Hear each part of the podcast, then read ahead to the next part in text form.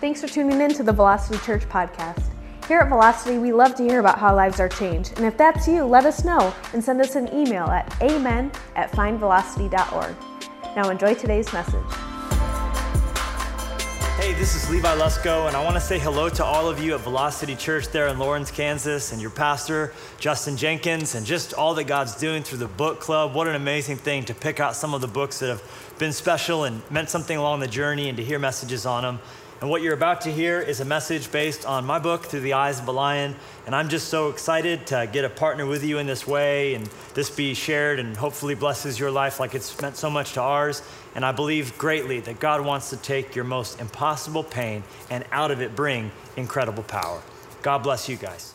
Um, 2 Timothy chapter 1 uh, is where we're going to be this verse. We're going to depart uh, into our time together from here.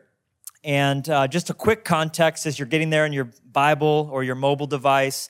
Uh, Paul, the apostle, wrote 2 Timothy to this guy he mentored, Timothy, a young man, and it was at the end of Paul's life, and he was writing him kind of one last letter to really encourage him. And he was telling him stuff like, stir up the gift of God that's in you, and uh, don't be scared. God didn't give you that spirit of fear. And I love that kind of talk, by the way that if God didn't give it, you don't got to keep it. So anytime you're feeling anything that's not love, that's not peace, that's not a conviction that would move you towards holiness, move you towards God's best for your life, it's a spirit that God didn't give, therefore you don't got to keep it. You don't have to keep every thought that shows up in your head. You don't have to hang on to every spirit you feel. You don't have to walk in every mood that comes into your heart.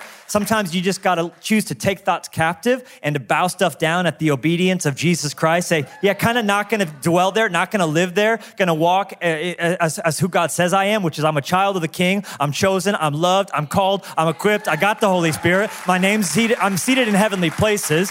I've been given power from on high and I'm going to walk out of that. So he says, you, you weren't given that spirit of fear, so you don't have to keep that spirit. And he was just reminding him of the fact that he didn't save himself by anything he did, but rather it was God's own purposes, which he purposed from before time began. Hashtag no big deal, right? That God, do you realize that God was thinking about you before he even made the world? That you are on Jesus' heart. Your name's written on his hand. You might not have a million followers on Instagram. You might not feel like a big deal, but I got news for you. You are appointed and anointed to take your place and to change the world. You are destined for impact. To quote Loki, brother of Thor, you are burdened with glorious purpose, all right? So, so then he says this to, to Timothy right after he says it's before Christ made the world. This was what was in his, in his mind, and it was a mystery back then. But then in verse 10 of 2 Timothy 1, check it out, it's right here on the screen. It says, But it has now been revealed through the appearing of our Savior Christ Jesus. Notice this part who has destroyed death and has brought life and immortality to light through the gospel. You can't miss it. The last part of that verse, look at it right there on the screen. It says, Jesus Christ has destroyed death. What'd you do today? Right? He just he destroyed death. And as a result, or consequently, he has brought life and immortality to light through the gospel. I remember reading that verse and it jumped off the page of my phone at me. You ever have that happen to you? Where you read the Bible and you see something that you didn't see there before? Now, it was always there, only God has a way of speaking something new to you through a verse you've read a billion times, which is why you never can read the Bible like a John Grisham novel. You can't go cover to cover and go, got it, nailed it, totally got that now. Because the Bible is alive, it will speak to you a fresh word in season. And who you are changes from day to day. So as you go back into the Bible, you are a different version of yourself than you were last year. So now the story is going to speak a fresh word to you. You're going to see something you didn't see before because you're a different version of yourself than you were before and God's alive who doesn't change, and He's going to speak a fresh word to you. So I'm reading Second Timothy, and I'm reading it like I never read it before because I technically haven't because I'm a different version of me, right? And as I read it, this verse jumps off the page of my YouVersion reading plan.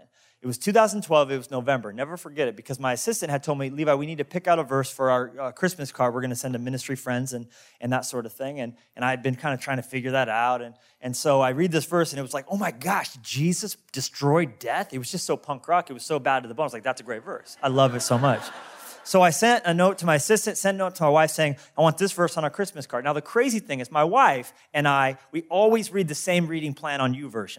Now, I don't want to paint a you know, disgenuine picture of what our relationship's like. I hate when pastors do that. So after my wife and I churn the butter for three hours and fast for 23 hours, we then have a quiet time together that lasts 19 hours. Like, okay, great, I'm the worst Christian there's ever been. What my wife and I do is we always pick the same YouVersion plan. And while I'm on the subject, thank you so much for the YouVersion app. Thanks for sort of giving us the Bible. Hello. Ridiculous. So, so we always pick the same YouVersion plan, and then we can talk about it together here and there. And uh, so, so I say, I picked this verse. It's for our Christmas card. I love this verse. Crazy thing is, my wife texts us back. She says this. She goes, Levi, that's the weirdest thing. Because when I read 2 Timothy 1.10, my immediate reaction was, that verse should go on our family Christmas card. And I just looked at her, and then we made out. it's okay, we're married, it's fine, we're good. By the way, my wife and I, we have four girls, we have one son on the way, we're expecting our first boy. Yeah, yeah, yeah. So, you know, we're not at the six Groeschel children level, but we're getting close. You're like, how do you have so many kids? You're so young. It's cold in Montana in the winter. What do you want? You got to stay warm somehow.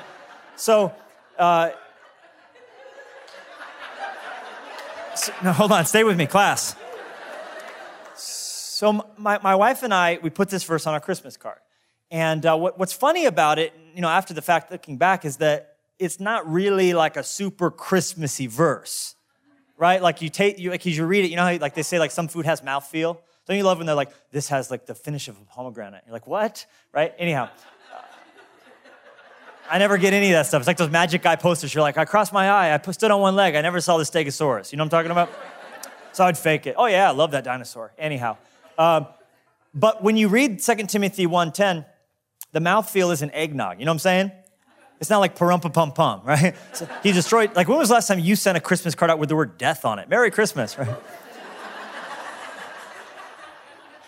and yet we picked it, and so it went out. And, um, but it was November 2012, like I said, when we selected the verse, card goes out, and it, that year not only turned out to be appropriate, but almost prophetic that that was what we sent out for our Christmas card from our family about Jesus destroying death because it was that same year, December of 2012, uh, five days before Christmas. It was the 20th of December, and my wife and I were wrapping Christmas presents while on our date night. The girls were with grandma, and, and, uh, and after we finished wrapping Christmas presents, we went to go pick them up. And just as we did, my second born daughter, Lenya, and I brought a picture. This is, this is Lenya here on the screen. Um, Lenya was having an asthma attack. Now, I've had asthma since the third grade, and I don't know at every Life Church location if there's any asthmatics in the house. Maybe you could raise your hand up. This is your moment. Like, when do you get time to be like, yeah, asthma and proud, right? we'll get together after the service and puff our albuterol. No, we won't do that. We will not do that. I don't know why I said that. It's inappropriate. But we have a prescription, so we could. Anyhow, my asthma experience has been you get wheezy when you're running and you get short of breath. And, uh, and I remember first having that happen at tennis lessons, and then you take your puffer and, and you breathe better. And that's generally how it was. My oldest daughter, Olivia, asthma, Lenya, experienced asthma. Well, this attack was different because right there in the kitchen of, of my mother in law's house, her asthma attack was getting worse with the medicine, not better. And then she stopped breathing and she passed out and she began to grow blue. And I, as a father, I leapt into action. I had someone call 911 immediately. And my wife and I both began to call on the name of Jesus. We were praying fervent, fervently. And I began to do CPR as best as I could remember from my Red, my Red Cross certification class I had gone to way back when I was a youth pastor. And so I'm doing the chest compressions and I'm, I'm feeling my air fill up my little girl's lungs. I mean, she's just a kindergartner. She's just lying there on the counter. And in the back of my mind, I'm thinking, this is not happening and I'm trying my best to keep cool. My wife is, is at the edge of, of, of, of, of almost breaking down, and, and yet we're calling on Christ. We're waiting for the ambulance to come. It took forever. It was snowy, and, and I'll, I'll never forget the, the frenzied moments of the defibrillator being put on her little chest and clothes being cut off and us being loaded up into this ambulance. And we're driving. I'm texting friends, pray, pray, pray. Lenya wasn't breathing. We're on our way to the hospital. And at the ER, they did everything they could do but the doctor eventually came into my wife and I, and he said words that as a parent you never want to hear. There's nothing more we can do. I'm so sorry. Would you like to come in while we turn off the equipment so you could have closure? we pushed past him and we rushed into the, the room and, and uh, we, we grabbed her hands and we, both of us together, begged the God who made the sun stand still to give us more time on this earth with our little girl. And when it became clear that that wasn't what was going to happen, we found ourselves mouthing the words that Job gave to us God, you've given to us and you've taken away, but blessed be your name. And with our hands in the air, we, we worshiped God and we wept. And it wasn't too much longer after that, a couple days maybe. The funeral was the day after Christmas. And we were asked one of a series of impossible questions. They said, What would you like us to engrave on her tombstone? My wife and I, we looked at each other and we knew exactly what we wanted it to say that we would read etched in stone on top of a granite slab every time we stood at that spot. And the words today read as follows Christ Jesus has destroyed death and has brought life and immortality to light through the gospel. And it is this and this alone that has buoyed us through these years, through the seasons and the ups and the downs and the ins and the outs, and that allows me to stand before you now with, with, with, with belief in a God who is good, a, a God who has plans for us, a God who is for us and not against us. And it is that that I want to speak to you about for these moments that remain. The title of my message, if, if you'd like to take notes in church, is Turn Off the Dark. Turn off the dark because that is precisely what Jesus Christ came to do. He is the light of the world. And as long as He is in the world, He is the light of the world. And darkness has no choice but to flee from the presence of the light. I, I didn't get much from science class in high school, but I remember this there's no technical thing as darkness, there's just the absence of light. So, where there is light, by definition, there cannot be darkness. And it might be a funny Christmas verse because, you know, you, you might go, oh man, turn off the darkness of death, immortality. That feels more Easter than Christmas, right? But, but check this out. The reason there ever was a Christmas was so that there could be an Easter. Jesus Christ came that men no more may die. He came to raise the sons of earth. He came to give them second birth. And the only way that could happen was for him to go through the events of the Passion Week and out the back end to come out triumphant on Easter Sunday. And that's the power of the gospel. I guess you could say Christ came at Christmas so there could be an Easter, not just for him, but for you and for me, so that we could live with hope so that we could die without fear, so that we could face what is our worst enemy on this earth and not be terrified of it. Matter of fact, that's what Hebrews chapter 2, verse 15 says. It, it says that Jesus came to release those who all their lifetime were subject to bondage because of the fear of death. It is that which unites every single person. We're all different in many ways. We like different music, we like different food. Some people are Coke people, some people are Pepsi, some people like the Android device, some people like the, the Mac, some people like the, the Samsung so it can blow their plane up. Everyone just has different ways of doing things. Some people like proper types of music. A lot of people where I live like country music. I pray for them all the time that God would deliver them from the spirit of bondage. And but what we all have in common is that we're all going to die one day and we're all terrified about it and nothing we can do can stop it from coming. You can run, but you can't hide. And Jesus came to deal with that which is our worst enemy. And it's so needed because we live in a world full of sorrow. Every single person I'm speaking to, you live in a world that's not just full of sorrow, it's full of sorrow upon sorrow. And that's a technical description that Paul uses in his letters. It's Philippians, uh, I believe it's chapter uh, 2, verse 27. He said, speaking about his friend Epaphroditus, Epaphroditus almost died.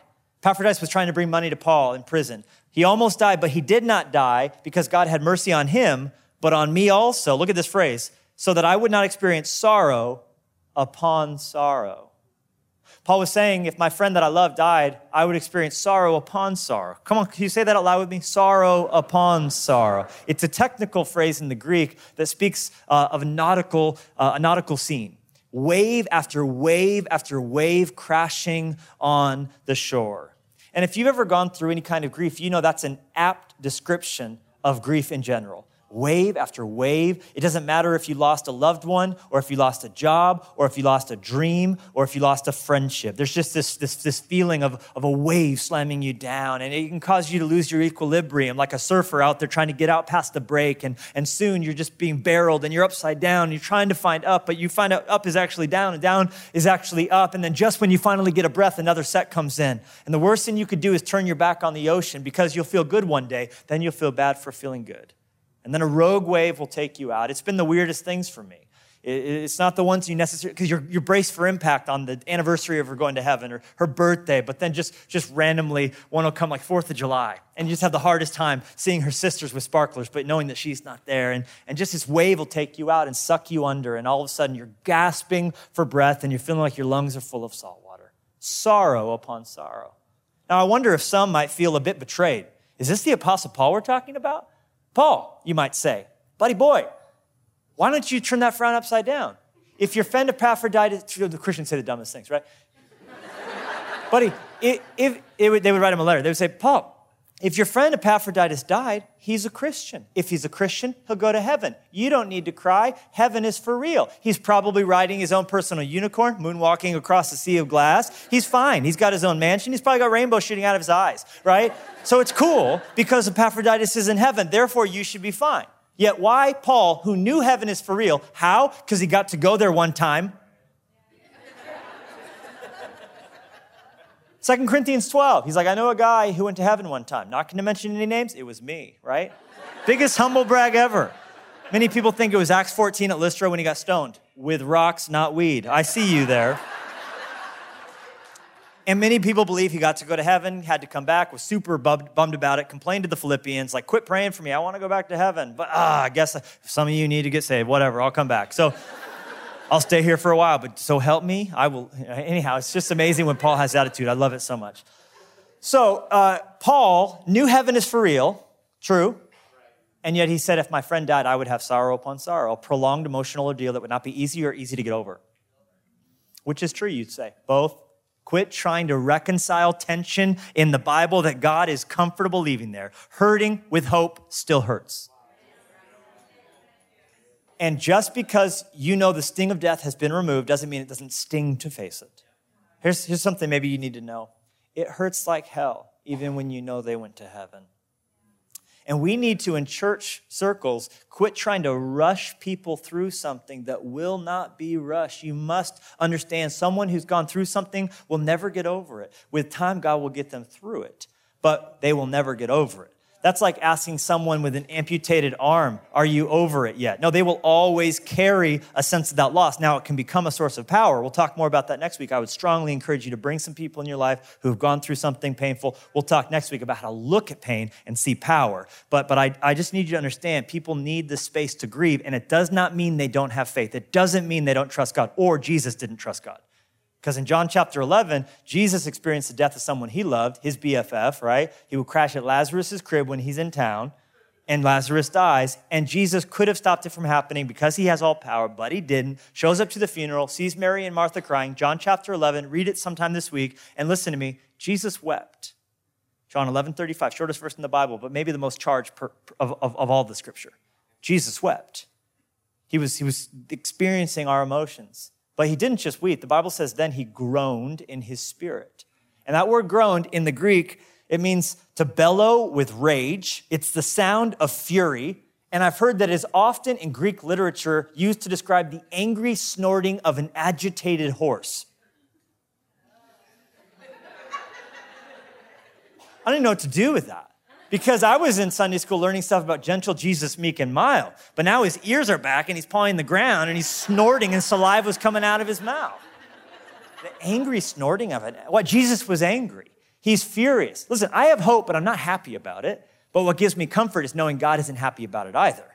He's angry. And he wasn't just angry, he was angry enough to do something about it. You go, yeah, raise Lazarus from the dead. No, no, no, no. That was just like in the moment, like, okay, here we go. Like, but he, Lazarus had to die again. That wasn't his end game. Any physical miracle God gives, not accompanied by a deeper, eternal one, is only a delaying of the inevitable. You see? If he gives the food or gives the healing that we crave, but he doesn't do an eternal work in the heart, it's a complete failure. Because if someone has a healing on their body, but it doesn't go to heaven, it's just a 30 year stint or a 50 year stint, but not forever. God's always focused on the soul, which is why God's blessing Life Church, because you guys will do anything short of sin to reach people who are in need of salvation through the name of Jesus Christ. So, Jesus, what did he do to destroy death? Well, I'll let Hebrews 2, 14 answer that. That through death, he might destroy him who had the power of death. That is the devil.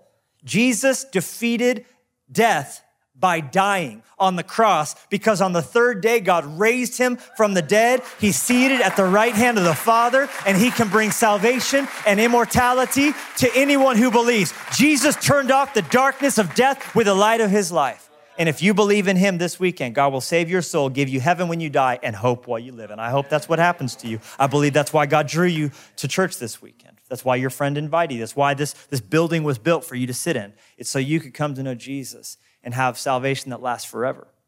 But until that day, until that day where Jesus turns off death forever, because he will, our souls, when we die, are safe in heaven until uh, Jesus returns and raises our bodies from the ground, the Bible says. Our bodies, like a seed into the ground, come back out of the ground. We will once again live in these bodies. They will be made perfect like Christ's resurrection body. But what the thief has stolen will be returned sevenfold because the bodies we, that we will have taken from death are not susceptible to dying anymore. There will be no more aging. There will be no more cancer. There will be no more sin. There will be no more back pain. There will be no more country music. All these former things will be passed away. Okay, that's the second time I'll never mention it again. These are the jokes, people. Okay, so listen. I want to give you just in the few short minutes that remain while we wait for Christ to turn off the darkness of death forever, I want to give you four ways to turn off the darkness in your heart and in your world until that day. I guess you could say these are four ways to make it through Saturday. Now you're like, Saturday? What the heck does that mean? It's the day between Friday and Sunday. You're like, Saturday's the best. I think Saturday's the toughest. You're like, no, Saturdays we ride the jet skis. I, I get it. I get it. Pancakes, wear your robe. It's awesome. But, but what I'm talking about is, is Saturday the metaphor. Because Christ died on Friday, rose on Sunday. And in between's a day that doesn't get a lot of play Saturday. I think for the disciples, Saturday would have been the toughest part. Because Friday's trauma and Sunday's glory, Saturday there was nothing, no movement of the ball. The stone sat, sat heavy. The body of Jesus was cold and decaying. Saturday would have been the easiest to lose heart. And all of us, to some extent, could find a way to describe how we experience Saturday today. Saturday's the child that will meet his father in heaven, but right now the dad's just pictures and stories and movies, maybe newspaper clippings. Saturday could be the pain in your body that the doctors can do nothing about. You have the promise of a new one, and Jesus could heal, but he hasn't. But right now it's just this one, and it's pain pills, and it's the agony. Saturday is uh, the empty seat at the birthday table. It's the bed that hasn't been slept in. Saturday could be divorce at 50 when that was always something that happened to other people. Saturday I want to give you four ways to make it through Saturday lest you lose heart. Number one, please jot these down. You got to remember that heaven is nearer than it seems. Remember that heaven is nearer than it seems. It can seem so far away. It can seem distant, opaque, and fuzzy, full of clouds and robes and harps and chubby baby naked angels. None of these things are in the Bible. I've read it from front to back. Not a single chubby baby naked angel. I don't know where they came from. But heaven is not distant, not far off, not fuzzy. It's more real than this world. Heaven is, is right there. We just can't see it yet. Stephen, when he died, heaven opened up right there. Jesus is at the right hand of the Father to welcome him in. I need you to remember that heaven's near and we're connected to it. In my darkest moments, my daughter feels sorrow, far away. But Hebrews 6 says we have an anchor for the soul. Anchors always have chains. Chains connects us to what we're anchored to. So there's a Holy Spirit connecting our hearts to heaven. My daughter's with Jesus. Jesus is sent his spirit. His spirit connects to me. I'm connected to the one who's holding hands with her. And the nearer I come to the Holy Spirit, the nearer I am to my daughter. Heaven's near and you're connected to it. Secondly, how to make it through Saturday? Stick together. That's why it's so important you get into a life group. That's why it's so important you get into a team and serve together so you can be a part of the body of Christ, so you can have people holding you up. I'm going to talk next week a little bit about lions. And I want to tell you something lions always roll in a pride. There's power in the pride. One lion by itself, maybe it gets taken out, maybe it doesn't. You get a bunch of lions together, you mess with one of them, oh my gosh, you're getting Nala, Simba, Mufasa, Rafiki, Timon, Pumbaa, the whole thing, all up in your face. Crazy ninja monkey. Boom, sick. Gotcha. Listen to me. You're loco if you're rolling solo. You need the power that comes from the pride. If you want to make it through Saturday, you had better be in God's house on the Sunday. I'm just telling you, we need each other. Amen? All right, there's a third way. Jot this down. If you want to make it through Sunday or Saturday to Sunday, sorry, you'd think I'd be better at this. I do it for a living. Sorry. if you want to make it through Saturday, you have to run toward the roar run toward the roar. You have to be willing to run toward things that scare you. There's so many parts of grief that I wish I could have run from. I could have run from them to, to a numbing substance. It would have been easy to lose myself in a bottle. It would have been easy to lose myself to pain medication. It would have been easy to lose myself and to, to, to numb the pain away. The problem is numbing numbs the good feelings as well as the bad ones, and soon you'll feel nothing at all. I'm telling you, you have to run towards, open the box of mementos. Oh, not, not, not memorialize the clothing. Just wash them, they're ready for the next girls, and give them away to someone, and, and, and not hang on to things that are going to be a, a booby trap in the, in the, the days to come.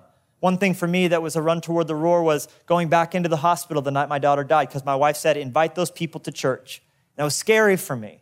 But I went back inside and invited them. And there was three people that night that I invited the night my daughter went to heaven who came to our Christmas Eve services in the invitation that I gave in my daughter's honor and gave their lives to Jesus. It was scary, but you don't have to live in fear of anything that you face on your terms. So run toward what you want to run away from. David ran toward Goliath. And I just encourage you to live a life powered by the Holy Spirit where things that you're scared of, you run towards. Face them on your terms. Maybe they'll kill you. I, I said to grief, dip your fangs into my breast. And if it kills me, it'll kill me. But if I don't die, at least I won't have to live in fear. It's just, it's just a better way to live. There's a, there's a last thing, and then we're going to pray. If you want to make it through Saturday, if you want to turn off the dark in your own heart, you have to at times cue the eagle. Cue the eagle. C U E, the eagle.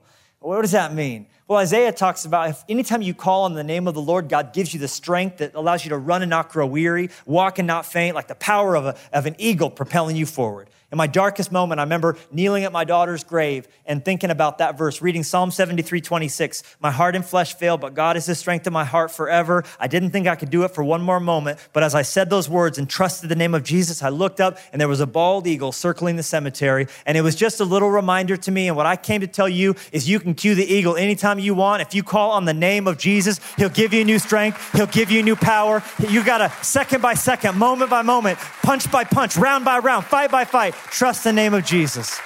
Let's pray together. Jesus, give us strength to keep turning off the dark until you turn it off forever. We pray this in the mighty name of Jesus. And we all said together, Amen.